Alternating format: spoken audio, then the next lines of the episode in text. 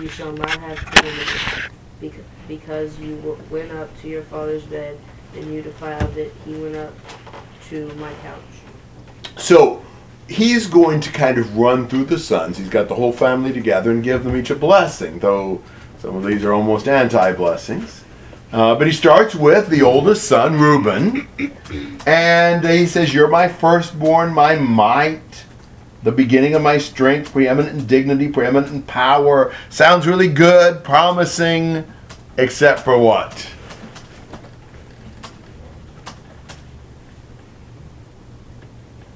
Useful or uncontrolled. Yeah, he followed his impulsive feelings.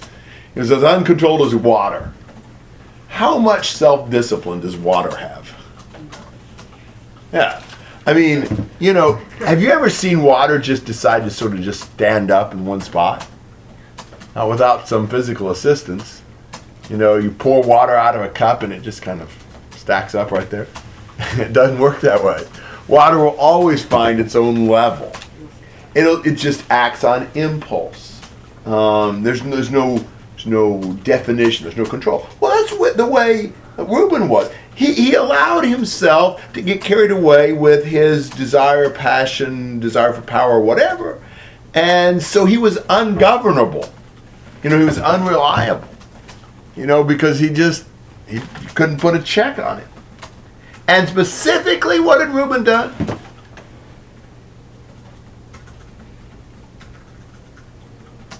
He had, he's the one that had taken his father's wife. Yeah, one of his concubines. Yeah, but one of his wives. That's exactly right. Chapter 35. So, you know, because you went up to your father's bed, then you defiled it, he went up to my couch. So, you know, Reuben doesn't really get a blessing per se. What would you say about the tribe of Reuben?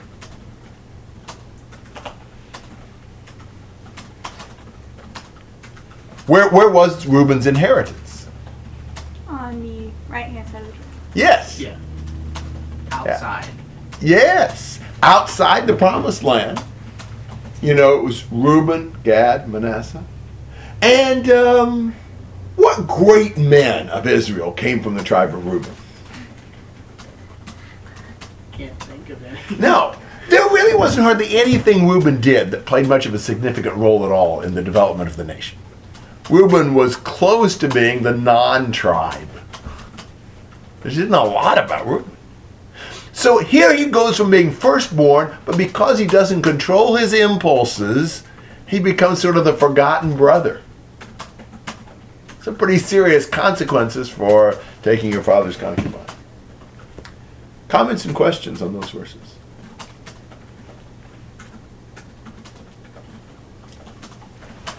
All right, five to seven.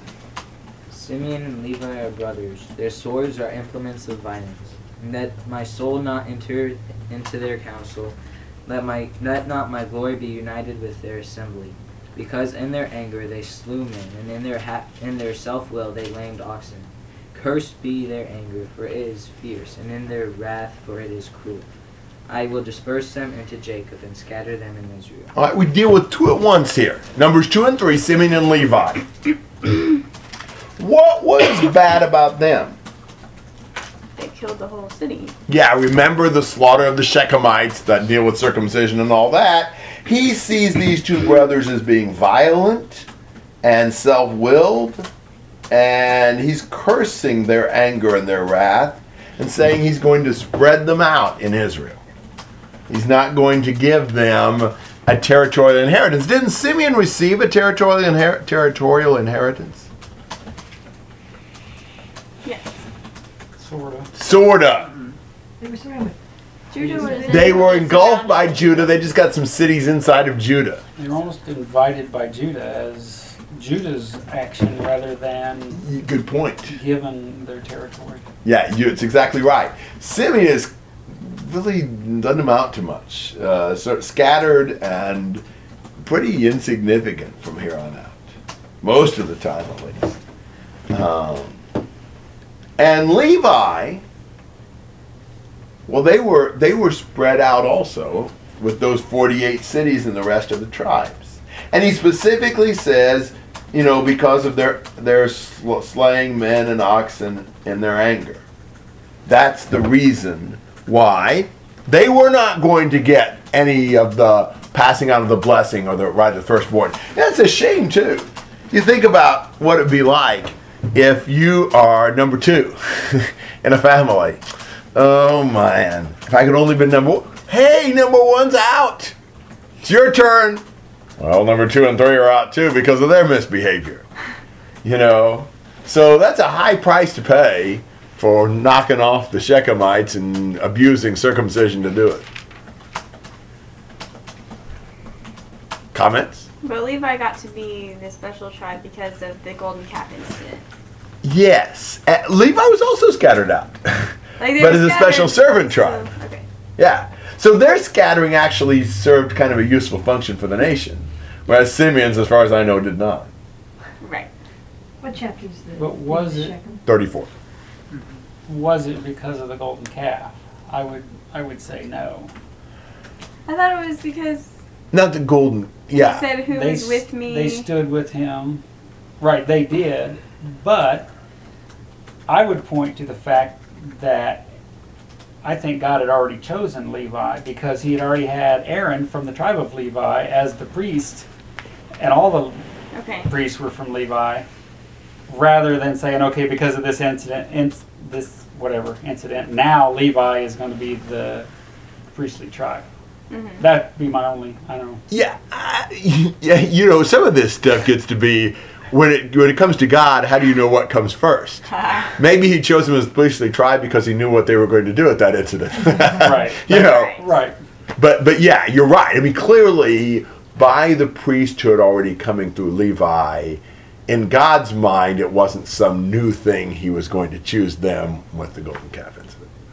Because it just confused me. Like Reuben and Simeon did bad things, and so they're kind of like forgotten and dispersed. But Levi and Judah also did bad things, and they're both blessed and raised up. You know. Yes.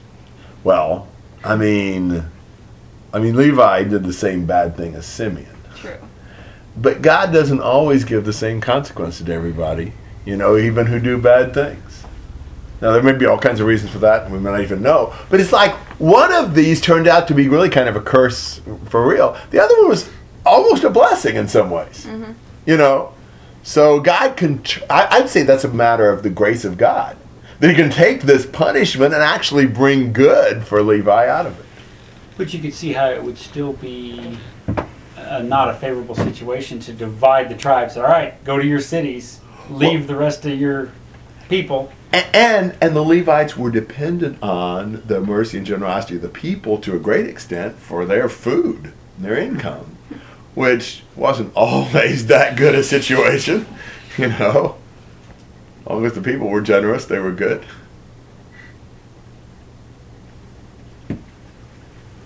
What other comments or questions on Simeon and Levi? What eight to twelve? Judah, your brother shall praise you. Your hand shall be on the neck of your enemies. Your father's son shall bow down to you. Judah is a lion's whelp. From the prey, my son, you have gone up. He couches, he lies down as a lion, and as a lion, who dares rouse him up? The scepter shall not depart from Judah, nor the ruler's staff from between his feet, until Shiloh comes, and to him shall be the obedience of the peoples. He ties his foal to the vine, and his donkey's colt to the choice vine. He washes his garments in grape in wine, and his robe his robes in the blood of grapes. His eyes are dull from wine, and his teeth white from milk. All right. Uh, a more interesting and uh, more positive uh, pronounce, pronouncement here about Judah. Remember what the name Judah had to do with? Praise. Praise. And what does he say about Judah? He'll be praised. Yeah, you'll be praised because you are going to dominate your enemies. Your brothers will bow down to you. And what does he compare? What animal does he compare Judah with? A lion. Wonder why? What do you think of when you think of a lion? The leader. Might. The leader, might, king of the jungle. Yeah. And then he says, the most important verse perhaps, the scepter shall not depart from Judah, nor the ruler's staff from between his feet, until Shiloh comes. Now, he's say he's making Judah the what kind of a tribe? If you if you got the scepter and the ruler's staff, what are you what tribe are you going to be? King. The kingly tribe. That's exactly right. He's saying that the kingship is going to belong to Judah. This is this is almost the passing on of the blessing. You know, because the blessing would involve the kingship leading up to Jesus. And that's what Judah gets. He's the fourth born, but he's the first one that he didn't have something negative to say about. Another in- instance where he, he pronounced the, them, ba- basically saying the kings will come from Judah. But initially, there wasn't even a king. You're right, yes. So it wasn't later that he decides, okay, let's have kings from Judah mm-hmm. because of David being such a great person. Yes. Well, he'd already decided back here, except we see a hint of it in this in this case. Yes, exactly. Yeah, the Lord's got everything worked out. I don't think anything ever really catches him by surprise or anything. So does Judah get like the land promise and the people promise? You know, like the promises. yes, uh, to some extent, shared with the, the nation. But yes, Judah becomes this special lineage leading down to the Messiah. Even though he'd already said to Manasseh and Ephraim that Abraham and Isaac, like their names are gonna live on in them. Yeah, not just in them, though. Okay, like that wasn't passing on the special. No, I- evidently Well, not. I would take that to mean him- their names will live on in them as they do in the other ten. Right. Oh, okay. Right. Okay. So does Shiloh have something to do with the Messiah? Well, here's the problem. This is really a tough passage. For one thing, we're not sure how it should be translated. You know that the he won't the scepter and ruler's staff won't depart from from Judah until Shiloh comes. This could mean until the one comes to whom it belonged, or maybe until tribute payment comes to him. It's a lot of possibilities. But look in the New American Standard, uh, the margin, one possibility until he comes to whom it belongs. And I think that might be the best explanation that the scepter will continue with Judah until the one comes to whom it belongs, which is talking about the Messiah. And and to him shall be the obedience of the peoples. You know, the nations would submit to the Messiah. So I think until Shiloh comes, whatever it means is a reference to Jesus, but I think it may be better to translate it until the one come to whom comes to whom it belongs. So they're going to be the kingly tribe until Jesus comes. And then obviously he has dominion over whatever he chooses. Makes sense because the way it reads, it's almost like you know, well, Judah's going to rule until this point, and then it's going to stop. Right. I think until the one comes in Judah that will establish the eternal kingdom. So it's going to continue. It's just going to be a different type of Right. rule. I think so. And, and particularly, and to him shall be the obedience of the peoples. I think has to be Jesus. That that the peoples, the nations, the Gentiles would submit to him. This is a pretty key promise here, pretty uh, enlightening prophecy, especially this early on in Old Testament history.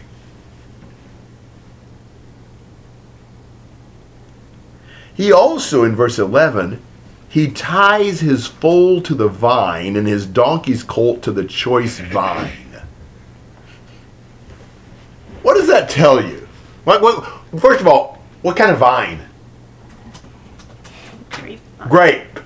I think that's the best. So, what would you say if you saw, saw some guy, guy who'd, who'd tell, tie, tie his foal and his colt to, to a choice vine of his? We use that as kind of, you know how they do, I forget what you call this. What do you call when you've got like a, something in the ground and you got your dog chained to it? Stake. like a stake. Yeah, maybe maybe think of something like that. This to use a, a grapevine as a stake for an animal, you know, horse or something, Means you're rich. means you're rich because You have lots of vines to spare. well, yeah, and grapes. Because I'm assuming, right. uh, that's right. yeah, probably the uh, animal would help themselves. Uh, so so it's just like wow, that you that's pretty amazing. Grapes grapevines being so abundant, they're used for hitching posts. And uh, you know, the, and then he says, and he washes his garments in wine, and his robes in the blood of grapes. Besides the fact that might not give them uh, quite the color we associate with cleanliness, but but what else does that show?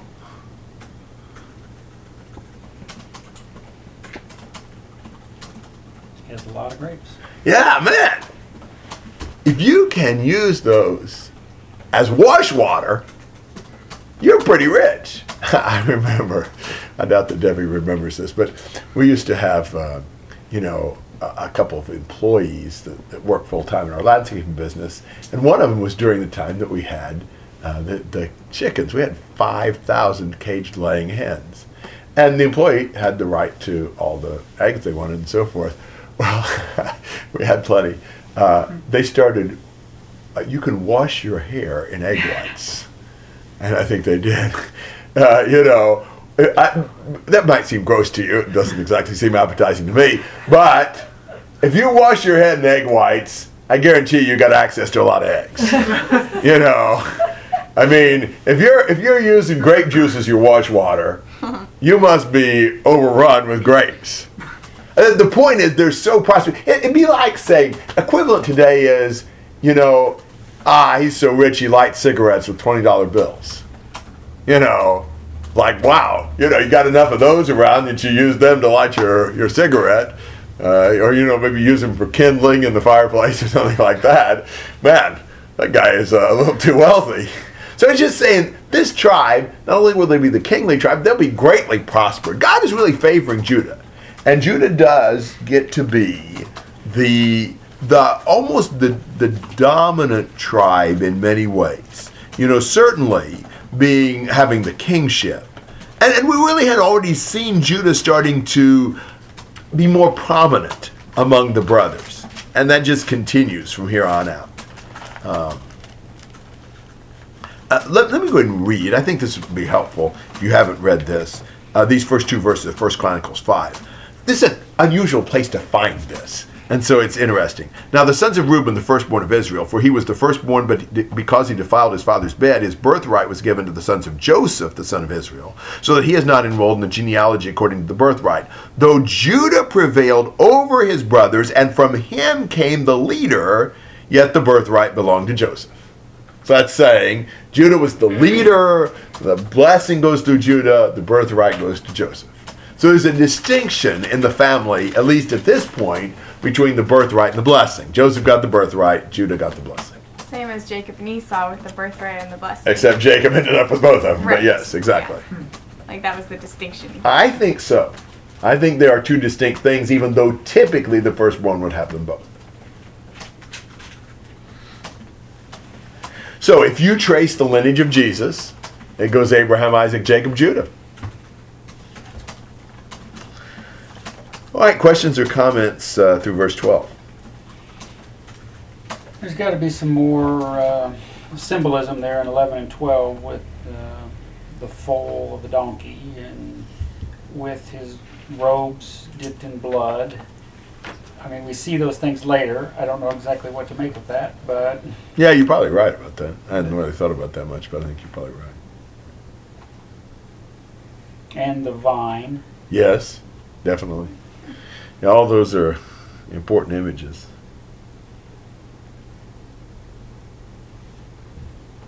I was just thinking about in the gospel accounts. Didn't Jesus tell the disciples to go find a donkey that was tied up and bring it for the Lord to use? And then shortly thereafter, you know, he washed their garments, or well, no, he Their- didn't. Their washed feet. their feet. But yeah, and then, you know, kind of used the fruit of the vine in his supper. So, oh, it's just kind of interesting. Mm-hmm. Yeah, that that is. I mean, certainly he's using images that are going to be a part of uh, Judah's lineage later on. Maybe there's maybe you could do some specific things with that. I expect you probably could.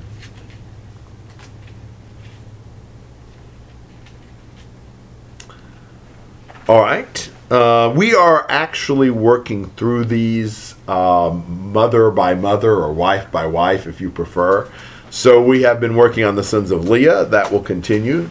Uh, though we're not in numerical sequence of the sons now, because Leah had numbers one, two, three, and four, and then Winston and Levi, Judah, That's what I thought. I think one, two, three, four, nine, and ten were Leah's. Pretty sure that's right. So nine and ten is uh, verses thirteen to fifteen. Zebulun shall dwell at the seashore, and he shall be a haven for ships, and his flank shall be toward Sidon. Issachar is a strong donkey, lying down between the sheepfolds. When he saw that a resting place was good, and that it, the land was pleasant, he bowed his shoulder to bear burdens, and became a slave at forced labor. All right. So Zebulun, not a lot here. You associate Zebulun with A donkey. No, not here. That's Issachar, yeah. Yeah. ships. Yeah, ships. Zebulun being the shipping associated with the sea. Issachar's the donkey. Yes. Yeah, and uh, can you can you pick up anything on Issachar's nature and character here in 14 and 15? Sounds lazy. Well, yeah, in a way. Yeah, except he bear he bore the burden. Yeah. Yeah, he shoulders the burdens, he becomes a slave. Almost looks to me like he wants peace over liberty. You know, he's he's willing to just do whatever it takes to keep people happy, maybe. I don't know. But Issachar, I mean, again, what special role did Issachar have among the tribes? I can't think of anybody in particular that came from Issachar. I mean, some of the tribes, you just know all sorts of things about them. Some of these tribes didn't end up being all that significant. And from, from what's said about Issachar here, you can kind of see that. All right, comments and thoughts through 15.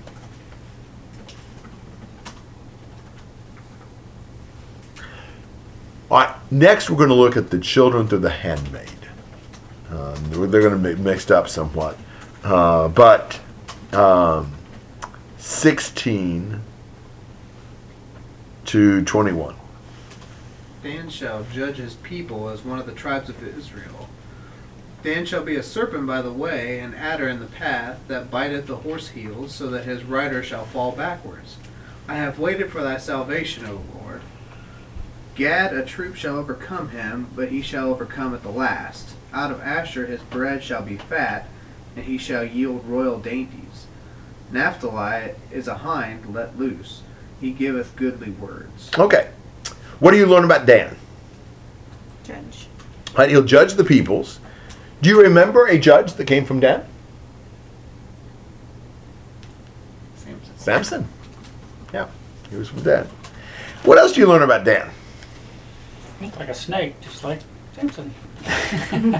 Yeah. kind of cunning and fierce, but little. Um, uh, that you know, some of these blessings don't exactly sound like you know what you'd like to be said about you. And what would you say about the tribe of Dan as a whole? Failure. Yeah, they really were. They were the only tribe we know of that absolutely did not Take the land. take their land at all. Were and, and finally just found an easier spot. You know, clear away from the territory God gave them, that secure, peaceful city of Laish. They went up there. You remember when they when they went up there to conquer Laish, because that was going to be easier. They managed to uh, bring uh, some religious inventory with them that they got from where? Remember that? Yeah, they picked up a priest and a yeah, the idols, didn't Yeah, they picked up the priest and and various idols and images from where? From whom? Was that the mic? Micah. And what was the priest's name for the sixty-four thousand dollar question? Jonathan. Very good. Well, Sorry. so, uh, there's, there's your sixty-four thousand. Yeah, I thought I thought I'd get you on that one. Yeah, uh, but that so there was, you know, they start out practically with an idolatrous, you know, worship sanctuary with a with a kidnapped priest. You know, I guess not exactly kidnapped. He seemed pretty happy about the idea eventually. Bribed. Yeah, Yeah, he yeah. offered him Yeah. money and uh, you know income and stuff. There's a priest that sells out to the highest bidder. So and and it goes downhill from there for Dan spiritually. I mean, you remember what other big thing was in Dan? The golden calf. The golden calf, Dan and Bethel. That was a perfect place to put the golden calf. I mean, you know, they had plenty of history of worshiping idols, so why not choose Dan? So I, I would consider Dan almost the worst failure of all the tribes. And then Gad. This is actually one extended Hebrew pun. I used to have that in my notes, but I never knew how to pronounce it anyway. But it's all like bagadoo, bogadim, bagadoo, bugadim, or something. It's all it's all like that. It's all the same consonants. Um, and and it's a little hard to figure out what he's saying about Gad. Looks to me like he's saying that Gad won't be able to confront the army. He will frontally. He'll just you know like do a little sniper action at his heels or something. I don't know. But you, and this is only six words, I think, in Hebrew, so it's a little hard to know exactly what all this is meaning. And then Asher, uh, what do you see about Asher? Good food. Yeah, he eats well. we we have some modern tribes of Asher around, don't we? and uh, then 21, what do you know about Naphtali? Talks pretty. Talks pretty and seems to enjoy the outdoors. I don't know. Seems to be the idea. And some of these, there's just not enough said. I- I'm not sure if I know what the real idea is or not. But you know, isn't it interesting? There, are, of all these tribes, there are not many that do very much. I mean, if you had to name the important tribes in Israel in the in the history of the Old Testament, what tri- tribes would end up being the most important tribes? Levi. Levi, Judah. but Levi's not even one of the twelve. So Judah, Benjamin, maybe? Benjamin,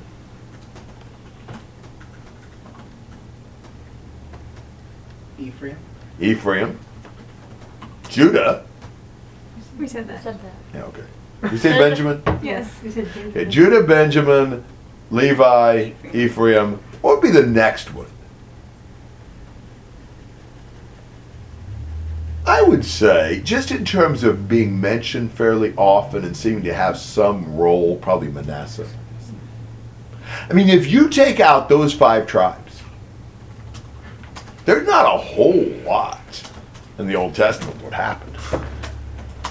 Certainly not positively, successfully. Uh, those five are, are probably the big five. Because, I mean, you take Naphtali and Zebulun and, you know, Gad and Reuben and some of those guys. I mean, you just hardly hear from them. Issachar. There's a little bit here, there, and yonder. You can look at Judges 5. Some of those tribes are mentioned in connection with Deborah's, uh, Barak's uh, defeat of the Canaanites. Well, But Jesus went to, was it Zebulun and Naphtali? he did. Up there in Galilee, the prophecy from Isaiah 9. Yeah. So, but anyhow, that's uh, that's all the sons of the handmaids, Bilhah and Zilpah. Comments and questions through 21.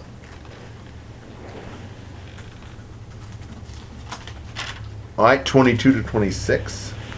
Joseph is a fruitful bough, a fruitful bough, bough by a stream. Its branches run over a hill. The archers bitterly attacked him and shot at him and harassed him. But his bow remained firm and his arms were agile. From the hands of the mighty one of Jacob, from there is the shepherd, the stone of Israel. From the God of your father who helps who helps you, and by the Almighty who blesses you, with blessings of heaven above, blessings of the deep that lies beneath. Blessings of the breast and of the womb, the blessings of your father have surpassed the blessings of my ancestors, to the utmost bound of the everlasting hills. Um, may they be on the head of Joseph and on the crown of the head of the distinguished one among the brothers. All right, now, in a sense, we've already blessed Joseph through the blessing in chapter 48 on uh, Ephraim and Manasseh, but he blesses him again here. And uh, he's a fruitful bough, uh, b- richly blessed with fruitfulness. He's strong, you know, even though he's been attacked, and he did have opposition throughout his life, but he's firm and agile. uh, the mighty one of Israel, the shepherd, the stone of Israel, uh, came from from uh, associated with him. So God's giving him strength. Uh, God helps him. God blesses him greatly. Um, God, God just really has elevated and blessed Joseph, which would be his favorite son, Jacob's favorite son. Comments and questions on the blessing for Joseph?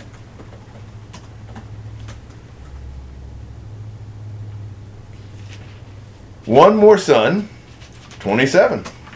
Benjamin is a ravenous wolf, in the morning devouring the prey, and at evening dividing, dividing the spoil. So Benjamin's a wolf.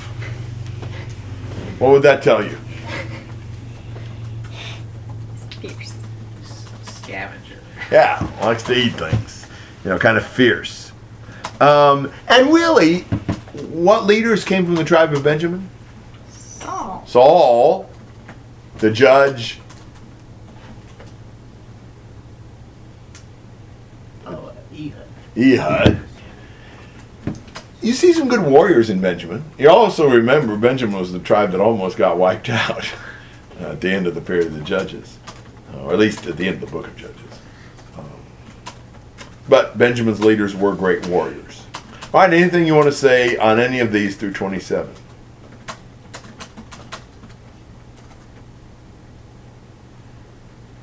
All right, 28 to 33. All these are the twelve tribes of Israel, and this is what their father said to them when he, blessed them. He blessed them every one with a blessing appropriate to, to him. Then he charged them and said to them, I am about to be gathered to my people. Bury me with my fathers in the cave that is in the field of uh, Ephron the Hittite, in the cave that is in the field of Machpelah, which is before Mamre, in the land of Canaan, which Abraham bought along with the field from Ephron the Hittite for a burial site. There they buried Abraham and his wife Sarah. There they buried Isaac and his wife Rebekah. And there I buried Leah. The field and the cave that is in it, purchased from the sons of Heth. When Jacob finished charging his sons, he drew his feet into the bed and breathed his last and was gathered to his people. All right, so um, this is kind of finalizing his blessing and his request that he be buried with his fathers in the cave that Abraham had bought, uh, where Abraham was, Sarah was, Isaac was, Rebecca was, Leah was. And uh, so he told them all that and he died. And so that's the life of Jacob. You know, had a pretty long, you know, colorful life. I mean, think about how much of this book Jacob spans. What chapter was he born in? Chapter 28 or 29? 25. Isn't that amazing? Born in chapter 25 and dies at the end of 49. So Ja- a lot of this book is a story associated with uh, Jacob. All right. Any comments, comments or questions? So how did he? How did Leah end up in the cave and not? And why not Rachel? Rachel died in childbirth, On the way to somewhere. and so they appear, apparently buried her kind of where they were. I wonder. Yeah, I wondered why. I don't know. Yeah, I was just looking that up because that's interesting that he's buried with Leah and not with I know, Rachel. Mhm. I mean, Le- Leah was buried in the family's ancestral tomb, or whatever, but but Rachel was just buried where she, I think, was buried there where she uh, died in the childbirth.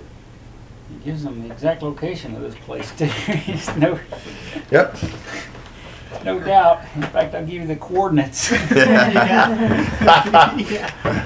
Yeah, GPS would have been handy back then. yeah. Go about halfway through the desert and turn left. The genealogy is so interesting to study, and someone pointed out recently to me. I mean, I knew this, uh, but I didn't really think about it from this perspective. You know, they said that uh, you know Jesus came through Leah, really, because via Judah, because That's Judah correct. was Leah's Yes, son. that's correct. And you you know you always think that well, I mean, it was Rachel that was the favorite. It was Rachel that was the one that she was, was she was but Jacob's favorite, but yeah, but it's just interesting that you know Leah, who was loved less, or you know hated, as some translations rendered, was the one through whom Jesus came. absolutely. And it's just really interesting to think about. Yeah, good point. Hmm. Very good. All right, why don't we go ahead and stop here and we'll save 50 for the next time. Uh, as far as the next time, I won't be here the next two weeks. Then I can be the next week, as far as I know, uh, the day before recharge weekend. And then who knows after that? Uh, the next week, if I'm not doing New York camp, I'll be at Bargersville.